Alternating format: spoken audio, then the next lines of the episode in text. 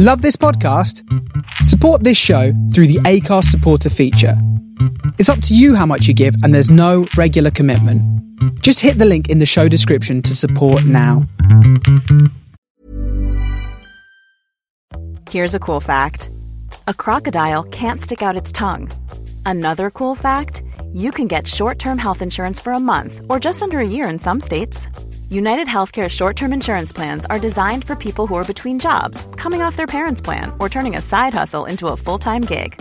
Underwritten by Golden Rule Insurance Company, they offer flexible, budget friendly coverage with access to a nationwide network of doctors and hospitals. Get more cool facts about United Healthcare short term plans at uh1.com. Ryan Reynolds here from Mint Mobile. With the price of just about everything going up during inflation, we thought we'd bring our prices down. So to help us, we brought in a reverse auctioneer, which is apparently a thing. Mint Mobile unlimited premium wireless. Ready to get 30, 30, bit to get 30, bit to get 20, 20, 20, bit to get 20, 20, bit to get 15, 15, 15, 15 just 15 bucks a month. So, Give it a try at mintmobile.com slash switch. $45 upfront for three months plus taxes and fees. Promo rate for new customers for limited time. Unlimited more than 40 gigabytes per month. Slows. Full terms at mintmobile.com. Hello and welcome to the Arsenal Industry Podcast, episode 24. For those of you new to the show, this is the podcast where I interview the most influential people from the worlds of stand-up, comedy, radio, TV, and today, promoting. Peter Walsingham runs the legendary tryout night at the downstairs at the King's Head Comedy Club. It has run for over 20 years and is one of the most sought after nights in the capital. It, it, to the point of, I think he mentioned in the podcast, there's about a five month waiting list for anyone who wants to book today, which is amazing. He's very open about the fact that he runs the club in conjunction with a whole other life and a whole other career that he does outside of comedy. We talk about how that is, how he juggles the two, and why he keeps them completely separate. He's never done a podcast before. It was kind of his first interview, and in it, he stated very openly that normally he doesn't, just because he doesn't see him as a, an interesting part of the club. It's not.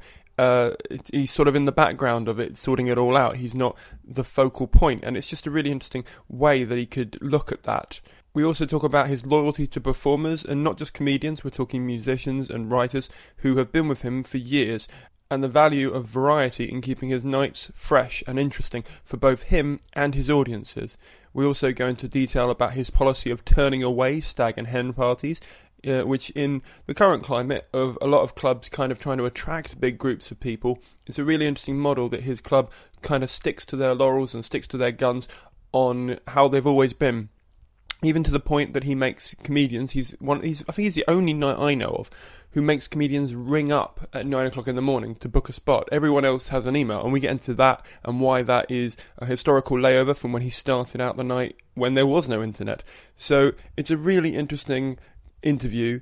And uh, one of my favourite parts was his secret book of notes, which he keeps and has kept since his first gig, where he writes down feedback and uh, notes what, on what he thinks of every performance that has taken place at his club.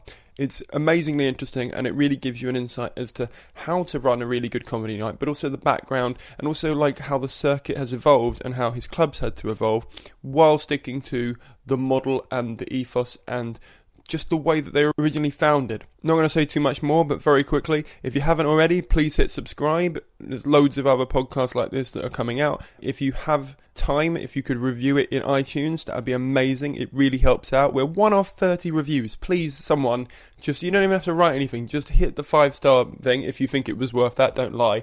Um, but if you think it was worth five stars, please hit the five star mark and it will take us over 30, which would make me immeasurably happy. Join the Facebook group. It's called RC Industry Podcast. It's on Facebook. Um, you should be able to find it. It's sort of a private group, but only so that I don't get spammers. So just join and I'll accept you no matter who you are, whatever kind of performance you do. Even if you're not a performer and you're just a member of the public and you want to see more about what goes on behind the scenes, join. You're all welcome. It's absolutely fine. Thank you very much to the to my latest patron, which is Alfie Nooks. You can hear more about him in episode 21. He's a comedy club promoter who runs the We Are Funny project and is still crowdfunding his potential big investment in a whole new purpose-built comedy club in London. If you want to find out more about that, you can go to bit.ly.com forward slash fund the project. Um, all the details are there. Thank you so much for joining the patrons. If you want to join the patrons and you want to support this podcast on an ongoing basis, please do. From $1, that will cost you 80p an episode. It's really not that expensive. If you want more details on that, please look back in the pods. A couple of episodes ago, I just printed like a 10 minute explanation on what Patreon is, but essentially it just gives me a budget, it helps me out and uh, it takes a lot of pressure financially off of trying to run this show. So if you can join and you can donate from one dollar, it's really not that expensive. And if enough of you do it, I can really put more time and effort into these, and I can really put more time and effort into getting the live shows up and running, which would be so exciting. I'm so pumped for that. Okay, um, if you want, if you don't want to do that and you want to do a one-off donation, please do it on PayPal. Uh, you can find all links on the website. Really quickly, um, my Edinburgh show as I've said in a few pods before, but if this is your first one, my Edinburgh show. I am going up to Edinburgh and doing the whole month. I was at Cowgate Head. Please ignore that in the programme. That has been ruined by a number of factors. As a result, I've had to relocate my show. I am now at Just the Tonic Caves. I'm in the spare room. I'm at 7:30 p.m. so the same time and I'm doing every single day except the 19th and the 24th, I think. So um, you can find all the details on the website. Um, please do come. You can reserve a free ticket, which means you have a guaranteed seat on my website. Um, it's they're all on Eventbrite, so if you're a member of that, just go and have a browse. It really helps me get an idea of how many people are coming and what days I'll have to promote more and less and whatever. It's just an experiment to see if people will reserve tickets uh, for free shows, uh, which don't cost you anything. It's not like you're paying up front. It's completely free show, donations at the end. But um, yeah, so please do reserve a ticket if you're going to come. And uh, without any more delays, this is Peter Walsingham.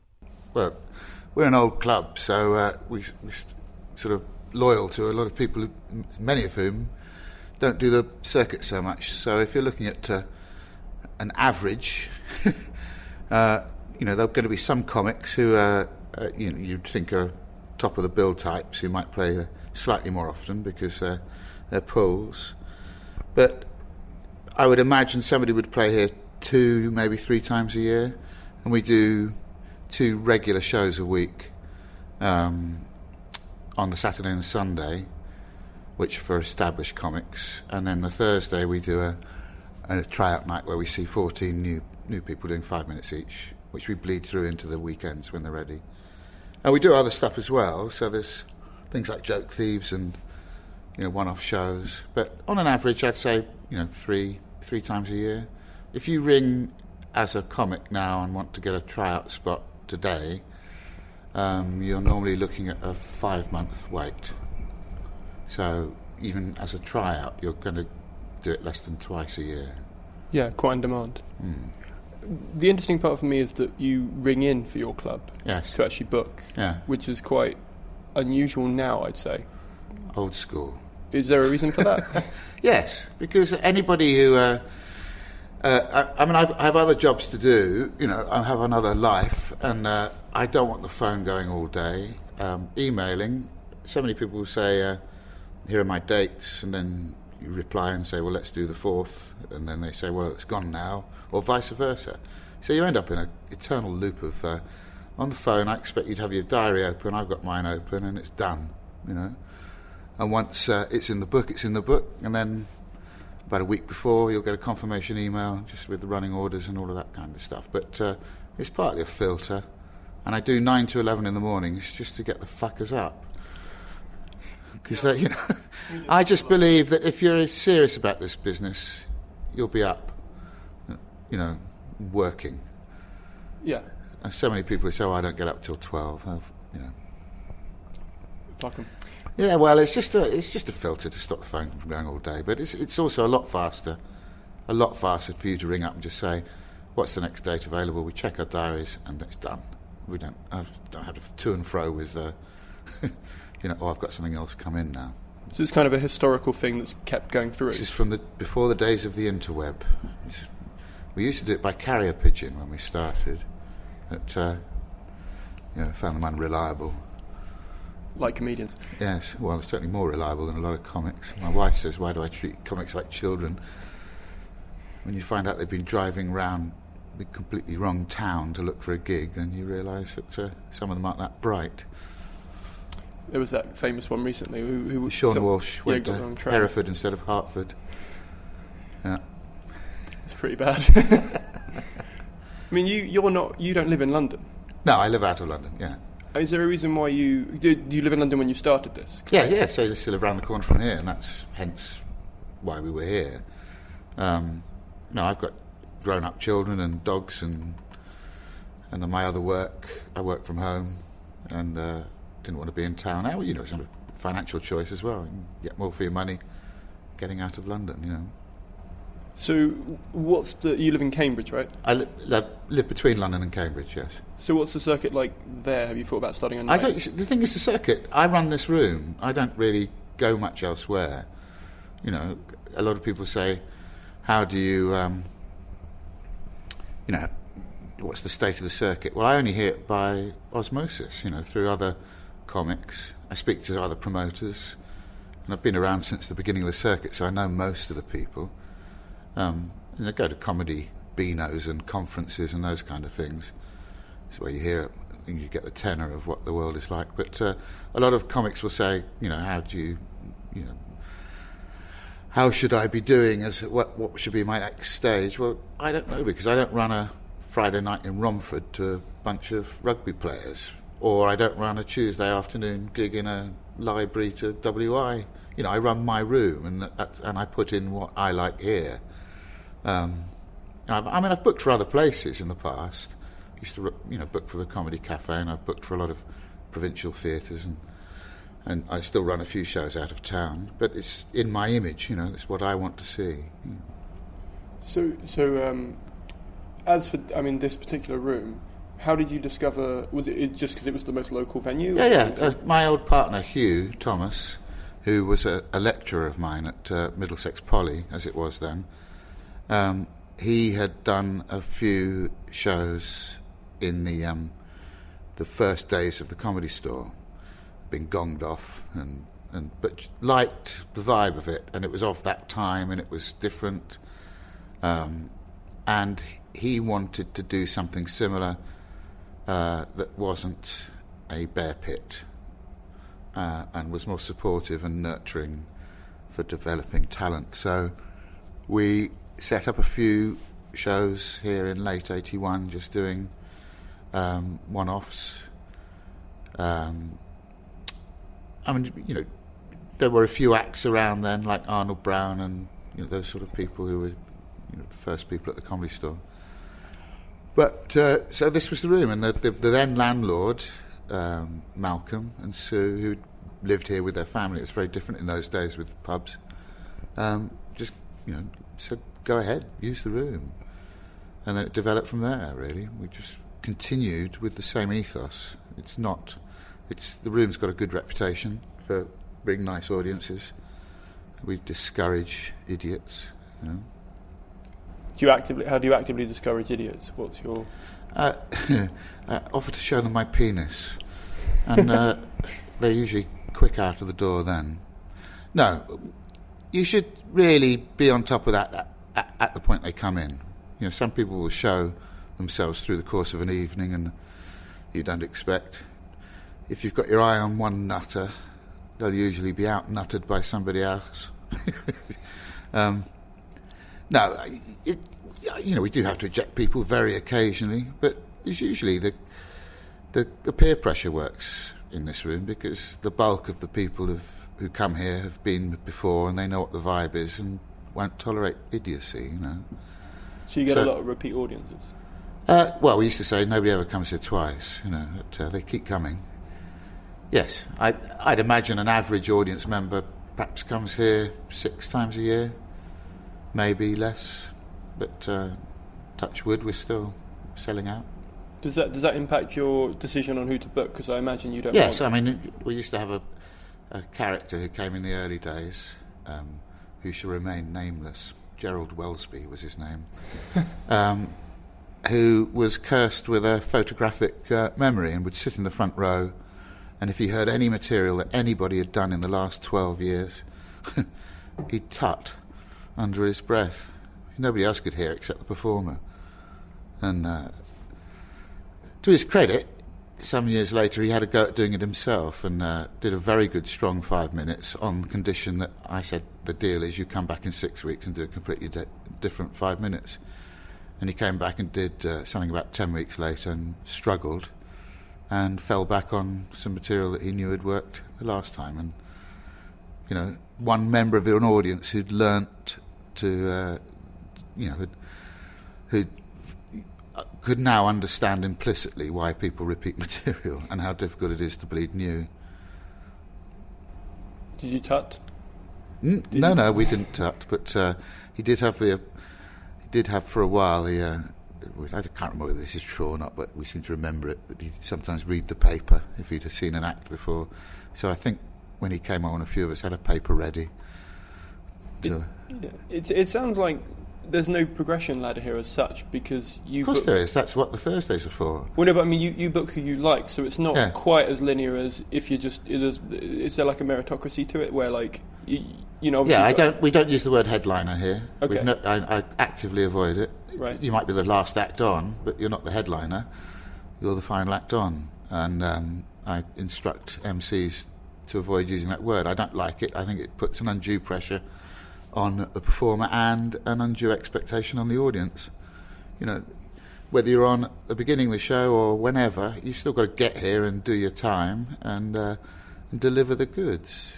Um, I mean, it's obviously if we've got somebody like Eddie Izzard or whatever playing here, I generally put him on in the middle of the evening. You know, because it's an un- undue pressure on somebody having.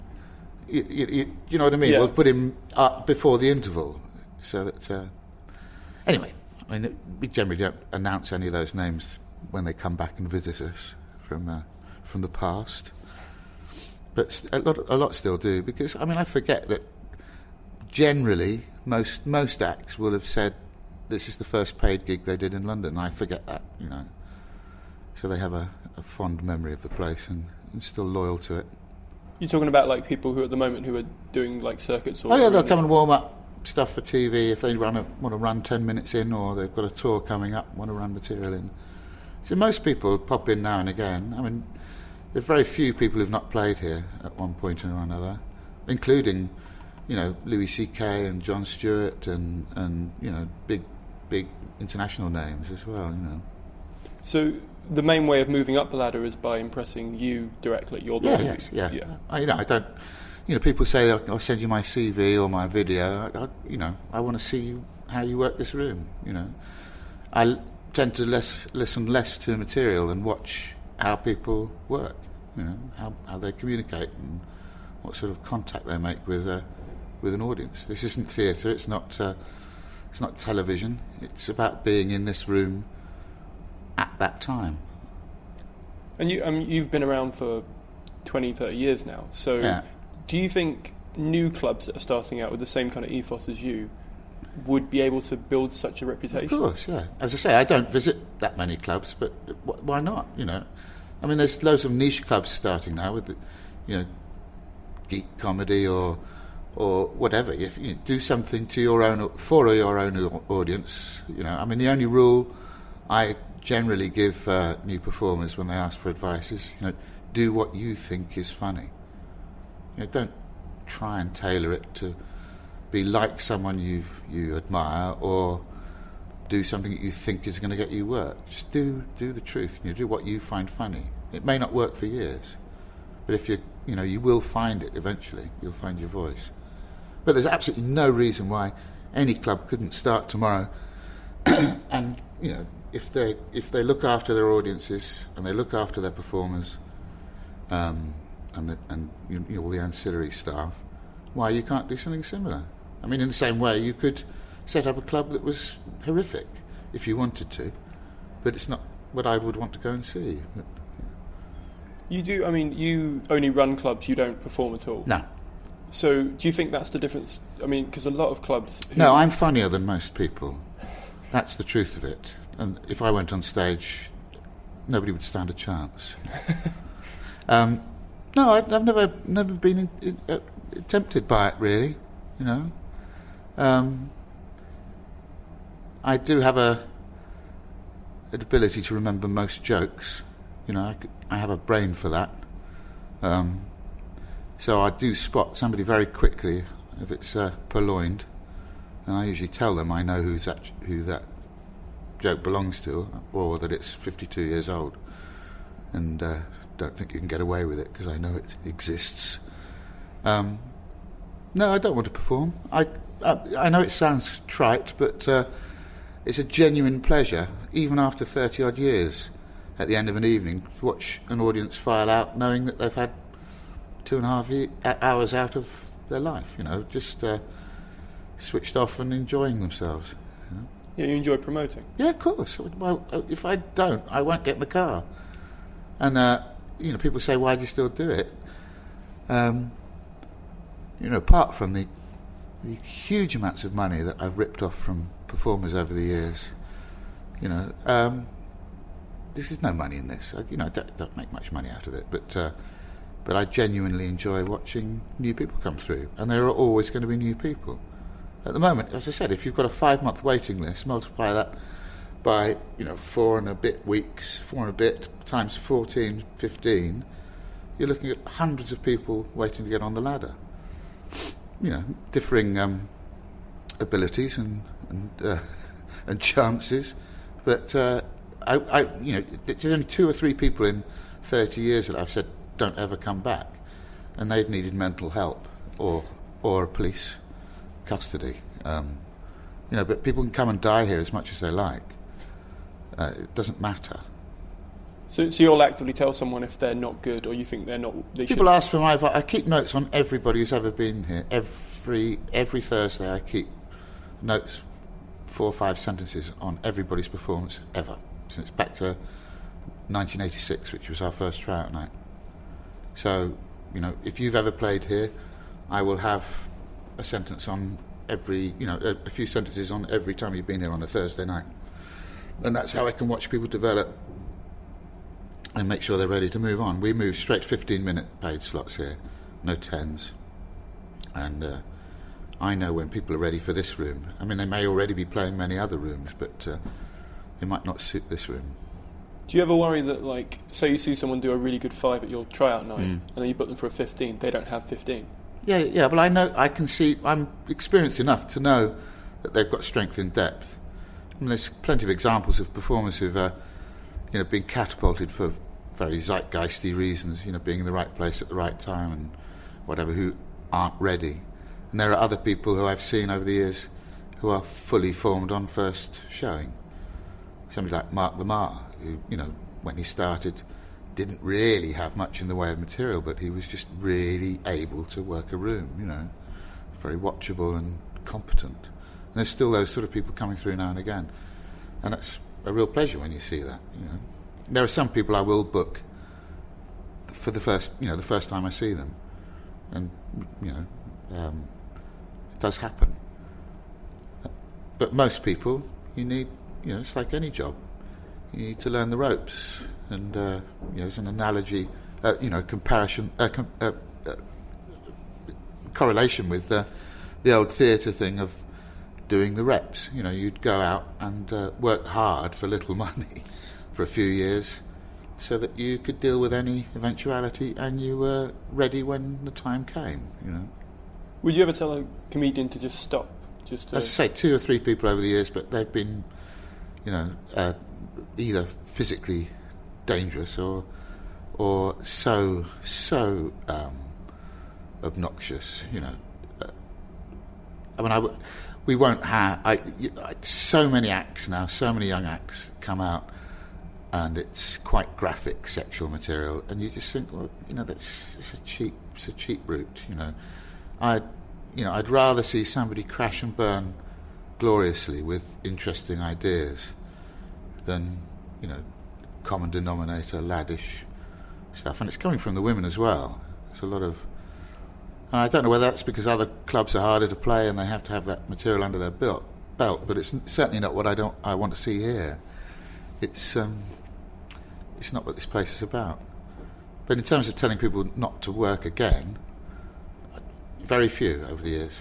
I've made it clear that I don't might not find their stuff.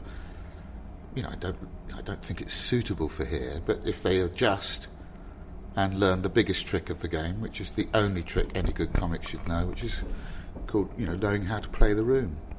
Every room is different. Every night is different. You might be in the same room on a different night, or on the same day. You know, It's going to change, and the, the skill is being able to read and play a room. So if you come down here and do knob gags and rape references, you should be sensible enough to realise that that's not going to work here. Might somewhere else, but not here. Have like a downstairs at the King's Head Five. if that's what you want to call it.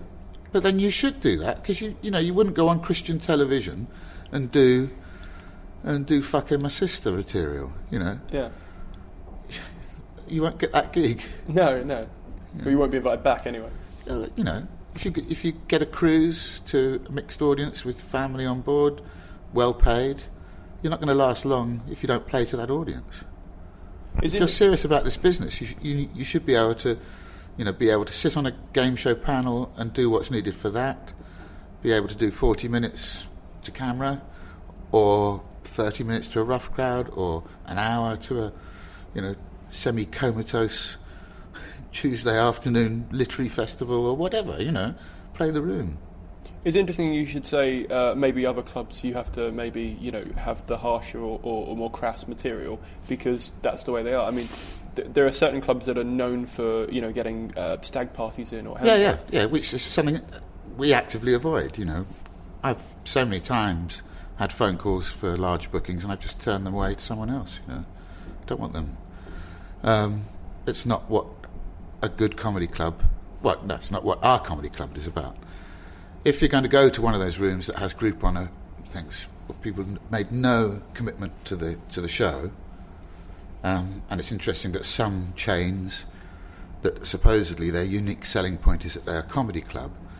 The word comedy is the last part of the sentence. It's dance, eat, drink, laugh, you know.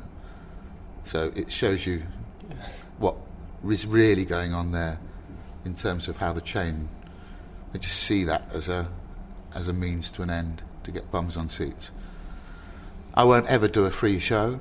You know, even if it's 50p to get in, at least you've made a contract and that 50p is something I can give back when I tell you to leave. You know, I can say, right, Yeah. I don't want you here. Here's your quid back.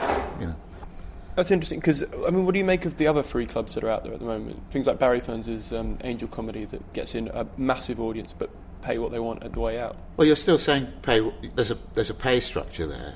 You know, I, I don't go. To, I mean, I haven't seen them working. I'm sure. Uh, you know, I'm sure a lot of them are fine. You know, um, I think you create your own audience, and that's fine if you can control that. What I'm talking about are the sort of gigs where a pub, say, has said, "Well, here's a budget for a, a performance," and you, you know you're going to be next to the jukebox and the and the you know the, the slot machine, and there's no there's been no investment by people who just wander through because you know they've not paid to get in, so why? What's to stop them going in and out and not paying attention and coming in for a chat?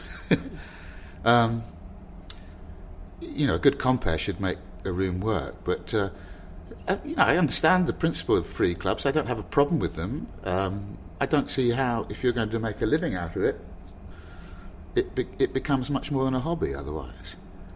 But in terms of, uh, so someone at my level, I'm, I'm about four and a half years in. I haven't, I haven't got an audience as such for my own stuff. Yeah. Like, I, I- you know, if I do a preview, I had like 15 at my last Yeah. preview, for example. So I get a few people Yeah. down. But I, I had to do it as pay what you want on the way out. Yeah. Because they weren't going to pre-book. Yeah. So I mean, is it? I mean, Why would they not pre-book? I don't know. Well, did you? You know, I mean, it's everything's everything's part of the game now, and it's I, I have, have no problem with it whatsoever. Um, but you know, if you want stage time, yes, you know, put a stage up. But somebody's got to pay for the mics, and somebody's got to do the publicity. That's takes time, energy, and and finance. You know, there's only so far you can go with that. You know, unless you're on a deal with the bar when they're saying, you know, you know, we'll get a percentage of that. When you say free clubs, I didn't realise you meant pay what you can, pay what you think, or pay what you want. You know, that's different. That's you know because you should, uh, you know, Edinburgh Free Fringe has been a good example of how actually you can come out of that experience better off than than doing it the other way, and that's entirely laudable. So you think? So maybe three should only be for open mic stuff. More. No, I'm not saying anything. You- Okay. You know, I mean, I'm just saying it's not something I would do.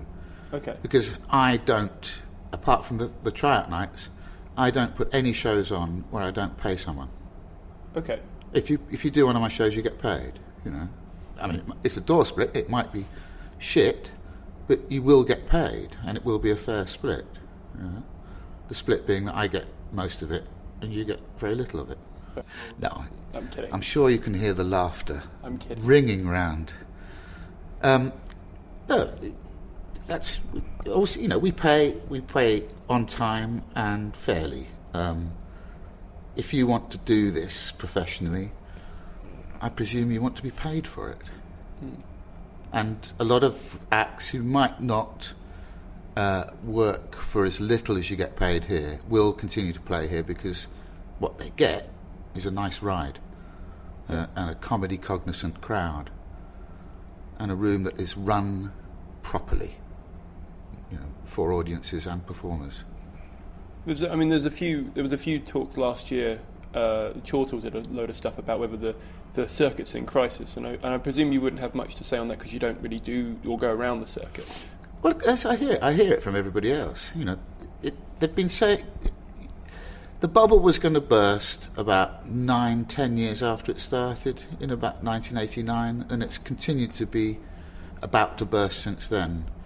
Um, it's the circuit will always find its own level. You know, there will always be gigs to three men and a dog, and the same five acts staring at each other beforehand. Yeah, yeah. It's it won't. It, may change at spots. It may downsize, but the cream will always, uh, you know, come to the top. You know, badly run rooms won't last, and well run, well run rooms should. I mean, the slight difference between this and you know many other uh, you know entertainment formats is that most comedy clubs are shows that run in other rooms, you know, in pubs and theatres, and might run on a weekly or monthly basis. People don't own the bricks and mortar. I don't here. I, you know, I lease from from the brewery, as it were. But uh, um, you know, at any point they could say, right, we're we're uh, we're bulldozing the the place, and I, you know, I don't have a say in that. I'd get six months' notice, and we'd have to move. But I mean, we we reckon we're the oldest club still in its original home. You know. um, so I don't think the bubble has burst. I mean, if you look at uh, if you look down the TV listings and see how much is comedy led, you know, in terms of programming, there's no way that uh, that comedy's in a bad way at the moment. It's not a it's not a mi- minority sport by any means. No, Yeah. not at all. But the, the a lot of the comedy listings are either game shows or panel shows that have been around for a while. but they're fed by people who've come through the circuit. You know, um, the circuit still exists. As I say, it may it may sort itself out and and slim down a bit, but I haven't. You know, clubs are still opening. It used to be that if you, the Bible would be uh, Time Out, and you'd look through, you you know, you'd have a page of listings for each day of the week. There were that many clubs around, but I, I don't think they, you know, no matter what they told you, I, you wonder how many of them could sustain themselves. Wh- What's because a lot of club owners have commented on Time Out, like the, the traction from that dropping. Uh, yes, but that, that's been a natural um, victim of uh, print media, you know, and everything moving into into electronic, uh, you know, information. That's that's how it's spread now. You know, we rely, and I think any good good business does now, on a mixture of traditional methods and new social media. You know, none works independently. Not, you know, not one thing. I mean, a good example. You know, a lot of businesses now you've been told you've got to tweet and you've got to get. Life is full of awesome what ifs, and some not so much, like unexpected medical costs. That's why United Healthcare provides Health Protector Guard fixed indemnity insurance plans to supplement your primary plan and help manage out of pocket costs. Learn more at uhone.com. Many of us have those stubborn pounds that seem impossible to lose, no matter how good we eat or how hard we work out. My solution is PlushCare. PlushCare is a leading telehealth provider with doctors who are there for you day and night to partner with you in your weight loss journey. They can prescribe FDA-approved weight loss medications like Wegovy and Zepbound for those who qualify. Plus, they accept most insurance plans. To get started, visit plushcare.com slash weight loss. That's plushcare.com slash weight loss. Mom deserves the best, and there's no better place to shop for Mother's Day than Whole Foods Market. They're your destination for unbeatable savings, from premium gifts to show-stopping flowers and irresistible desserts. Start by saving 33% with Prime on all body care and candles. Then get a 15-stem bunch of tulips for just $9.99 each with Prime. Round out Mom's menu with festive rosé, irresistible berry chantilly cake, and more special treats. Come celebrate Mother's Day at Whole Foods Market. Likes and you know this and that. Yes, it all helps, but it's not in isolation. Then it's not enough unless your tweeting is into the million mark. Yeah. You know, we had a, an occasion here recently with an act who was on a well-known act um, who was on unannounced, and particularly unannounced because he didn't have a visa to do live performance here. He was just had a work permit to do broadcast, but he wanted to do a couple of gigs, as he often does when he comes here over. Um, and I, I, I said, you know, he, he, he appeared unannounced on a bill, and he was on the next night. And I said, look, it's a Sunday night; it won't be as busy tomorrow. Sundays are a lot quieter. And he said, well, I'll tweet it. And I said, well, I thought you weren't allowed to do so. He said, oh, fuck it, you know, I, don't mind. You know. And in the hour it took me to leave, you know, from leaving here that night and getting home, in that hour the show had sold out in an hour from one tweet. And I saw him the next night and said, do you know, you know, how many followers do you have? He said, I have about 160,000. I said, well, that's extraordinary because, uh, you know, we sold out in an hour. He said, oh, Alan Carr retweeted it. Now, Alan Carr's got three and a half million, you know, and when you consider that's a twentieth of the population, and out of that, you're probably going to hit most people who like comedy who've opted in for, you know, so within an hour, you, you could hit every comedy fan who's got a, a, the tweeter on, you know, or looking at the tweets. So that at that level, those things are useful. But you know, for most clubs, it's, it's difficult to get tens of thousands of followers or you know. So the old rule used to be for theatrical fly postering and uh, you know for leafleting and whatever was that um, one would be a good mark mark to hit. So if you had ten thousand leaflets done and they cost 150 quid, that would mean that you hopefully get 100 people responding to that. And if your ticket was 10 quid a ticket, um, then it's worthwhile because you've made, you know, you've made your money. You can do your sums on that. Yeah. But I think it's the same with, with all advertising. Not well, advertising. I don't mean advertising. I just mean listings. You know, we don't do any advertising as such. We don't pay for any. Um, just put the listings in and make sure that our mailing lists are well, you know, looked after and people. You have to opt in to, to join our our um, Facebook groups. You choose to. You don't automatically get put on them by any means. So we have probably smaller mailing lists and smaller Facebook groups than most clubs, but they're very loyal. And if I say that X is coming next week, I notice they jump on it. You know. I mean, for instance, we've got something happening here next month, which I don't know when when this goes out. Would um, May? um, um, yeah, it'll be gone. Uh, Moran. You know, oh wow! She comes down. She'll do a whole evening down here. I don't need to tell anybody. You know, I'll just put the word out, and it'll sell out in minutes. I'd come to that. Yeah. Yeah. yeah. yeah she's great. Yeah, she's awesome. Yeah, and she does an hour and a half of stand up without ever having done stand up. Yeah, she's fantastic. Yeah. I didn't know she did stand up. No, she doesn't. No. That, that's the sort of thing we do down here that you, you never know about. You know, we, we do the same with music as well. A lot of well-known bands play down here for, for whatever reason, for charity or just because they want to have a play.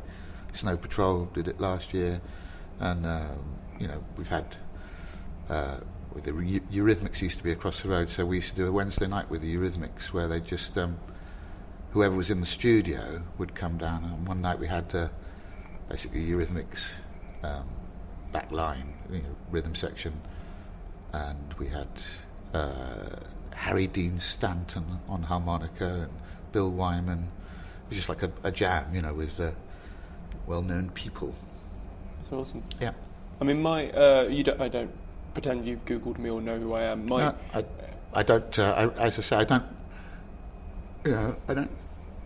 I only do what I need to do, and that's, that's the good. thing. It's about you know, if you come and do a show for me, you know, if you come and do a five minutes, I will make notes on you and remember who you are. But I, I wouldn't look you up beforehand and, and find out what no. you'd done or what you were doing. I mean, I, I get lent on a lot by promoters to book blind, but I don't and never have done. Even if it's somebody who is already touring stadiums, I still ask them to come down and do five minutes, you know, because I've made mistakes in the past booking blind. You know, people telling us how, how brilliant they are in their CVs, and they've done every mirth control gig in Portsmouth.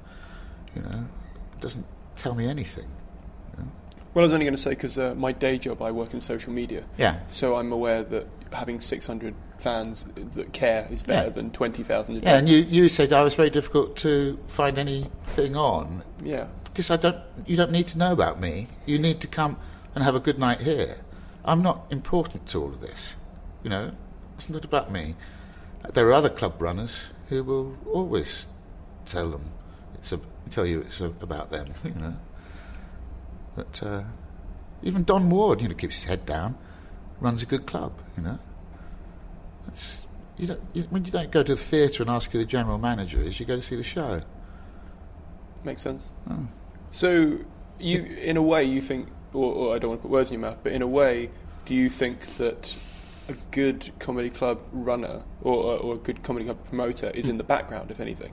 Yeah, I mean, I, I, I would generally suggest that you you you don't run and MC your own club. You know, I mean, run a club well or MC a club well. But if you're going to MC your club, get somebody else to run it that night for you, so that you can concentrate on that and the other person can concentrate on making sure that the audience is looked after and uh, everything's running properly and the sound's right and the lighting's right and all that kind of stuff. But uh, um, yeah, I do. promoters they shouldn't be self-promoting; they should be promoting the show. You, you said earlier that um, there are like theme nights coming up around London. You know, things like the Pun Run or. or well, you were asking about uh, clubs that could set up and you know maintain themselves on a uh, on a low or or no income and, and create audiences. Well, yeah, you create your audiences with by providing something that people want, um, or teaching people to want it. Which one did you do? A, a bit of both, really. We you know we actively discourage um, the sort of audiences that aren't bright enough to to um, you know listen. Yeah. So, uh, so when you set up, when you started, did you have like a theme in mind, or did you just want to run? Just to be friendly and supportive. But there was no circuit then. There was there were five, six clubs, if that, and it didn't really have a name. It used to be called Cabaret. I mean, the Time Out section was called Cabaret, and then it changed to comedy in uh, 89, 80, 90, something like that. I can't remember. You can look that up. And there was a big hoo ha then about whether it uh, should be changed from alternative cabaret to comedy. And because the early bills would be variety bills. You'd be it would be very unusual to have more than two straight comics on one of those bills. You'd have a double act, some sort of special act. You might be a clown or a juggler, and you'd certainly have some music in there. Um, so it was old, you know, sort of through line from the variety bills of the 50s and the end of the pier shows, but, but with different content. Did you move into just being comedy because the audiences wanted it, or because that was just? No, we still do music, and we still and, I, and, my bills, if you ever look at them, are actually quite still quite rooted in variety. You won't, it's very rare that you'll get five stand-ups in a row, and at compère you'll have something else in there, And if there are five stand-ups, they'll all be very different types, you know, uh, and different rhythms and different uh, content and different energies. When, when you were talking about TV, do you, do you think TV's impacted people's viewing habits when they come out to live? Oh yeah, no, there's, there's yeah, of course. There's a second generation audience now that have only experienced comedy in the big rooms. Uh, this is still rather like rock and roll, you know. If you're into it and know what you uh, and enjoy seeing stuff up close and real, and if you're into music, you'll be going to the, the various clubs around the country that used to be frequented by A and R men. And the correl- you know, the, the correlation there is with comedy is that these sort of rooms is where you, you you learn your trade, get good at it, and then, as ever, telly will cream off the top. Um, they make no investment in new talent at all. They let, let the market do that, and then, of course, then that feeds because well, you know, right at the top end, there's money to be made from telly, but the big money is in, in touring the big rooms. So, in order to get three thousand people into a large theatre at you know 25 quid a pop, you've got to be on telly, and then those you know good percentage of those people, uh, you know, will be going to see you because you're on telly, but they wouldn't ever have been in a local comedy club. So yes, there's a there's a second generation. Some are bleeding back in. Some have always been coming. There's always enough people out there to to fill rooms. You've got to find them hmm. and then when they're in, you've got to teach them, you know, what it's about, how to behave, what a good dynamic is between performer and, and audience member, where not to cross the line. But it it feels like to me because because of the way TV's gone and because of the way the internet has sort of lowered people's attention span for content online, or I feel like it has. It might be a bit like the generation, like the the generation above the generation at the moment is sort of a dying breed of people that like clubs like this, and maybe Well, what's what's uh, what's you know what's the attention span? I mean, it, I, I, if you're able to watch 26 minutes of Friends on the telly, which might be you know that might be your parcel of attention before you go out and get something out of the fridge. You know, most most uh, comedy sets are 20 minutes long. You know. It's the job of the performer to engage your, your attention for that long. I mean, what the one thing that uh, that saddens me now is not so much attention spans, it's the fact that most people want to watch life through a screen. So even if, if you do go to a gig, something live, you're going to be recording it through your iPhone or whatever, and not actually be in the room. You, you've already created a barrier, um, you know, and you get home and watch it, and it's not what you remember it to be because it's, and that's why television can never ever really recreate what it's like to see a live comedy gig because it, it, it immediately creates a fourth wall yeah, I, and that, and the whole the whole thing about this medium is there is no fourth wall. It's about sharing the time. You know, there may be a stage. uh, You can't see this on your program, but uh, there's a carpet here at, at uh, ground level. You know, everybody's on the same level. It's like being in a in a lounge. I, I jokingly said to a friend the other day that because you because everyone feels comfortable in their own lounge, when you're watching a show through a screen, you're just trying to make it more like your lounge because you're watching a TV screen Yeah, because you feel uncomfortable. Yeah, but it, you know, we you're not allowed to do it here. If we see you doing it, we ask you to turn it off. Partly because you, you haven't got permission from the performer, and that's your. You know, you can you can have spent you know years working out a strong ten minute set, and then to find that somebody's nicked it in Kuala Lumpur with without you ever knowing it because it's been bled over there through uh, you know through the internet you don't have any control over it then, and you know that's that's not fair. If it, you know, everybody signed a thing to say it is for personal use and it's only me who's going to watch it, that's fine. But that didn't stop people, you know, illegally downloading films and music. It's, it's, you can't. The floodgates are open. You can't stop that. So, but I, I think it's a shame that if you you come for a night out and and you actually experience the night by keeping your eye on the focus on your phone, you know. Sorry, about to be finished, but Yeah. What's the Uh, next question? well, it was going to be about I mean, your reputation has obviously been built over years of of bringing down and putting on great shows. Were there any other like landmarks in the history of the club that maybe helped accelerate that? Not really. No, just keep going. you know, keep going. In my, I think, my, you know, well, I am blowing my own trumpet, but my instinct is good. You know, I know, I know people that will be good. We grab them early, and uh, um, you'll often see people here at the beginning of their careers who, you know, two years later you'll see all over the place. But we can spot those. Keep the quality and the value up of everything you put on. You know, don't overcharge. I mean, I do big. I've done lots of big shows for charities and, and stuff in the Palladium and big, big, bigger rooms. You know, that I've just run. But this is this is the heart of it, and this is uh, we just keep going. And I mean, as long as there's a bottom end of the pyramid wanting to invest time and and you know energy into learning the trade and sticking with it. You know, I see a lot of part-time people who have a bash at it or just doing it for a bet. But I, I'll see people who are serious about it and want to learn. You know, and, and we will always provide a stage for them.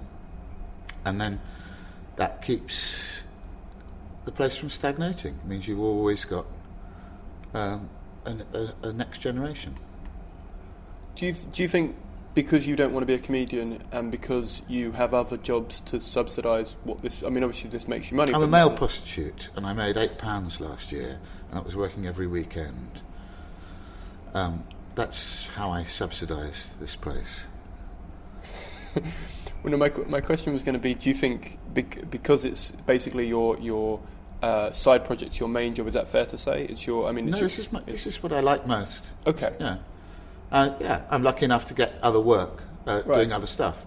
But I, I don't talk about that here. This is not relevant. You know, what I do here is what I do here, and what I, when I'm in a recording studio doing something else, uh, that I don't talk about having a comedy club. You know. Yeah. Um, but uh, um, no, we're well known. We're well liked, um, and uh, you know, as an audience, you, you, you will have a, a good night out here. It's very rare that you don't.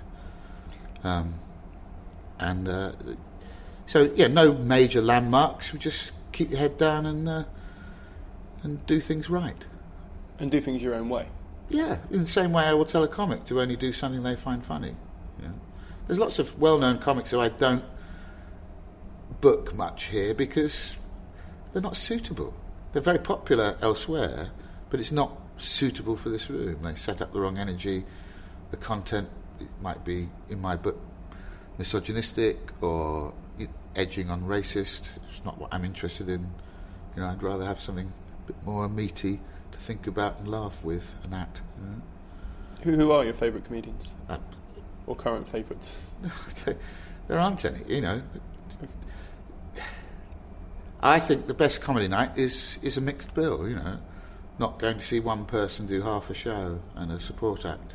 Yeah. Okay. Um, I've got plenty of favourites over the years, but uh, all for different reasons. Okay. And do you? I mean, do you prefer to watch? Because if you if you're a fan of ideas, do you prefer to watch like a new person that you've not seen before try out something new, or do you prefer to watch like the established comic that you've seen Both. years? I mean, there are acts who I know their their act backwards. I've seen them so often, and I've seen the same lines in the same order. But I wouldn't book them unless those lines in that order didn't work every time. Um, and in and the same way, it's always interesting to watch a new act, especially one I've not seen before. You know, I watch everybody. Um, and if I'm not here, I have other people, you know, doing the same thing on my behalf and reporting back. But I, I tend the one night I tend to try and make sure I'm here is the Thursdays, which is the one night I make no money out of. Okay. And I, I, I noticed that, um, that there's been a few people that have recorded their Edinburgh like sort of DV. Well, We've done whole radio series and all sorts of stuff from down here, you know, because just people like the room, you know. Sean Lock did Twelve Stories High, a radio series here originally. Um, done lots of uh, DVD and well, mostly CD, you know, radio recording stuff. But uh, um, I can uh, I can tell you now, and this is, might be a scoop for you, but we're having a big refurb later in the year, and one of the things that we'll be doing down here is rigging the room for uh, at least three cameras just stuck in the room, so that uh, that becomes very easy. You don't have to bring a lot of gear down, and there'll be you know switching gear down here, so that you just drop it straight into a hard disk, all the footage, and go away and edit it. We can already do that for sound here. We're well set up for sound. But uh, so for video and, and streaming, um, we're looking at ways of making it work both ways as well. So we can do stuff, you know, taking stuff from the internet and interacting with that live. So is that like the way you want the club to go? You want Well, more, more well- shows to come here and be Yeah, performed? but I'm making it future proof. So that.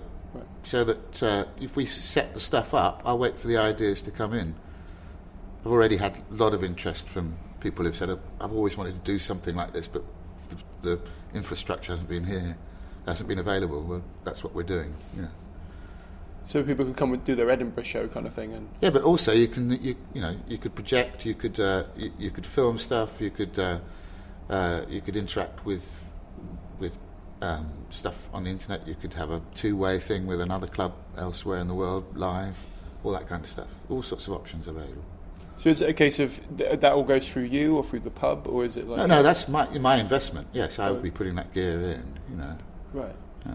So all these lights and things, they're your Ah, a bit of both. I mean, the lights that shine downwards onto you are owned by the pub, but the you know sound gear and that kind of stuff partly is owned by the pub. For, you know, they keep a bit back for their, but you know, most of the outboard bigger gear I will bring in. But uh, they're actually making a big investment this year. The, the pub, so you know, the brewery. So it's my job to put them on the map. But that's always been the case. You know, that's been the deal that uh, they get a good reputation, and, and they don't really have you know they have somebody else doing the work for it. Really. So uh, you're, you're, you said that you don't really pay for marketing. You, you do your own email newsletter. Oh yeah, I mean, it, I, I'm saying we don't take out a lot of advertising space or pay uh, third parties to. You know, I'm, I'm constantly being approached by this or that media agency to you know, target this or that. You know, it's a small room. We take hundred or so people here, and we can do all right, just word of mouth. But you know, we've got 30 years behind us, so that helps. Yeah, I was going to say, do you, do you think because new clubs now to get people in and then get them to sign up to a mailing list and stuff? Yeah. There's so many clubs that they they can kind of take and pick their choose. There's no, Yeah. there's not this legacy that your one Yeah, has. absolutely. So do you? I mean, do you think that kind of still uh, helps you in a way that it might not help a new club? I don't know. I mean, we've we've had lots of uh, comedy clubs attempt to open here on our doorstep, and uh, you know, other promoters said, "Oh, you, you know, you're not going to put a brick through the window." He said, "No, go, go ahead because it it all helps. It will all, you know, everything settles and find its level, finds its level." But uh, you know, having said that, this one keeps going.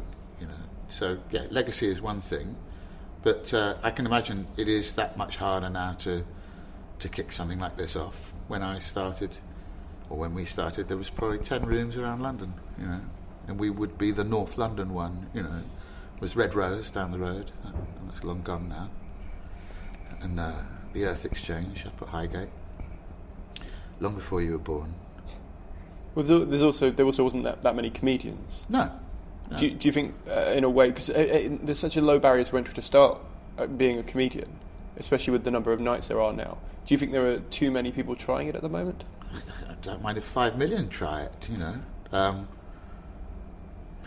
this, you know, you could say tomorrow that you're, uh, you, you, you could join the musicians union and say that you can play the trombone. Uh, you won't get any work until you can prove that you can play it. But you can say you're a trombonist, and you can go out and have a go, you know, at playing the trombone in front of 20 people. But it might not be very good trombone. But you can say you're a trombonist. Yeah. But not until you get the work coming in can you say you're a professional Yeah. Yeah, I often joke with a couple of friends of mine because people sometimes put the word comedian in their name on Facebook. Yeah. And I'm like, you can do that all you want. Yeah, I know. Well, yeah, I mean, I, yeah, I can say I'm a ballet dancer, but I'm not going to get any work. You know? You've not tried. uh, yeah, yeah. I, Um, so do you, I mean, if we end on this one then, do you have uh, If if you could give one bit of advice, or maybe just a, a few nuggets of advice that you've learned over the years To performers or to. to people who want to start a club, and maybe to performers as well. If you, if All right, well, like you performers, um, uh, think about what you want to say and how you want to say it or do it. Um, do what you think is funny um, and keep trying, you know. And it's not going to happen overnight unless you're very, very lucky. But it will happen eventually if you if, if you keep doing it and you you follow what you think is funny, because that audience will find you. And in terms of promoting shows, respect your audiences, respect your acts. Um, you know, make sure both are looked after in terms of payment or in terms of what you give the customer, value and, and uh, um, you know, quality. It's easy to start a, sh- a shit club, but it, it's not going to last. People won't come back. And it's easy to be shit act, but until you sort it out, know, nobody will book you. When you say, sorry, one last thing then. When you say a, a good comedy night, we've all, I mean, everyone's, I mean, there's sort of a, a, a through line for what most people think that includes. But then, like, there's idiosyncrasies between everyone's definition of that. Do you have, like, a specific. Well, there's some, some very practical things. Have a focus in the room where, this, where the stage is or the carpet. Make sure it's people can see it and hear it properly, so it's well lit. Don't put round tables out where, by definition, a quarter of the audience has got their back to the stage. That's simple stuff, you know. Um, I would add, personally, that, you know, uh, you have somebody that greets people when they come in, somebody on the door, taking tickets or or shaking the bucket before and after, however you want to do it. But um, you know, comedy nights should be curated properly. You can't just throw 18 people on and not think about what you're doing. You know, um, and I do see a lot of that. A, a lot of people just chuck a bill together because they know the five names they're putting on it and they don't think about how the night is structured. You know, don't have goth music playing as the audience comes in because it's your favourite album because it's going to put them in the wrong mood. Think about things like that. It's show business, you know. It is show. It's not people chatting. And in, uh, sorry, and one last question about because you, This is your your com- third last I know, I know. It's, it's because you you, Got to put my clothes back on in a minute. uh, you said people would leave if you saw your penis. I'm been yes, well, that's exactly what I was saying. um, what does that say about me? Um, one of the things you said was you said keep doing it. The audience will find you As a performer. as a performer. Yeah. yeah, I mean, if, you, if you've got the stage to do it on, you know. When I say the audience will find you, excuse me, if you have an individual voice that is not an ersatz Eddie Izzard or an ersatz uh, Jimmy Carr or Harry Hill or whatever people that you may, may you know, you may want to be like, if you find your own voice and you can, uh, you can make it uh, enjoyable and humorous, then the bookings will come and then audiences will see you and then audiences will become loyal to you and say I like that because I, I chime with that. That he says he or she says something that I understand and is universal you know, to my world. Um, there will always be another you out there wanting to listen to you but you have to find a way of, of communicating that and then having found a way of communicating it find the spaces to do it in That's the key. yeah, yeah, but that's has ever been the case. Whether you were an opera singer in 1910 or whatever, you know, there are places to do it and places to be seen and places to learn. And each comedy club in the country is part of that uh, that honeycomb that's interconnected. So in a way, also pick what gigs you do because Well, if you if you've got if if you've got the uh, the luxury of that, then yes. well, no, but I mean, you could you could you could make an effort to, to try and apply to at least gigs that you think. Yeah, yeah, absolutely. I mean, there are performers who I won't name who do this room and not others because they, you know, some years ago they realised that they don't really want to to have to deal with a certain type of audience because it's not suitable for their material. And there's no point in in banging your head against the brick wall, trying to get something subtle, you know, laughed at when you're you know fighting a, a disinterested crowd. Okay, that's interesting. All right, well, thank you very much. That was Peter. I really enjoyed chatting to him. He's he's such a nice guy, and he's so learned about the, the circuit and quite knowledgeable about how it is, why it is. I really liked how candid and open he was, and he's got he's got sort of a nice sense of humour about him as well. He's just such a good guy to be around. And uh, I want to thank you for coming on because, as I said, he doesn't really do podcasts normally. He doesn't really do interviews. He likes to stay in the background, which is admirable and interesting in itself. I hope you enjoyed this. If you did, you can look up a few other podcasts by promoters. I've got one from Jeff Whiting from about two months ago. I've got one from Alfie Nooks from about two, three weeks ago. Check them out. You can find them on the website or on iTunes. If you're enjoying this content and you want more of it, I've got some TV people lined up, I've got some radio people lined up, I've got some more Edinburgh people lined up, and also some people who've written books lined up. So please do subscribe, it really helps out. Please leave it a rating in iTunes if you're enjoying this and you want to keep it going. The guests are reading it before they're coming on. So if you have time to give me a it takes 20 30 seconds to leave me a quick review or just hit five stars on there or whatever it really helps and it really gives the guests sort of a good feeling about coming on uh, before they RSVP. So if you have a moment, please do that. Also join the Facebook group, as I said before. We're always having discussions in there and sharing content about uh, trying to build audiences and sharing information about the industry in general. You can join if you're not a performer. It's not exclusive to that. The only reason why the group is a private group or it's like a not completely open group is so that I can stop spam because I don't want just spammers joining and putting up pictures of sunglasses and saying, "Oh, buy these Ray Bans, they're really cheap." No. So join, you'll all get accepted. I'll just do a quick vetting process, it's not a problem. If you would like to support the podcast and you're enjoying this, please put a monetary value on the episode, what you thought this was worth. One, two, three, four pound. Chuck it my way on PayPal. That'd be amazing. If you listen to five episodes, you think they're worth two pound each, chuck me a tenner. That'd be amazing. If you want to do that on an ongoing basis, please become a patron of the podcast. If you go to patreon.com, P A T R E O N, dot com forward slash ask the industry podcast. You can support the podcast from one dollar an episode. I do three episodes a month. It will cost you three dollars. That's two pound forty to keep this show going. If enough of you do it i'll have time to take more time off my day job and i'll be able to and i'll be able to pump the time into making live shows which i've already started kind of doing. I've sort of started sourcing an edinburgh panel and a reviewer panel. So if you're interested in that and you want that to happen please please please do become a patron and help me out Otherwise, you can help out is just by sharing the links with people and just passing them around. And I'm forever grateful for people that do that. As I said before, my Edinburgh show, please come see me. It's called Buddhism and Cats. It is no longer at Cowgate Head. It is at Just the Tonic Caves, and it is on 7:30 p.m. every night. Uh, you can find it on the uh, website for Ed Fringe, but you can also find it on my website.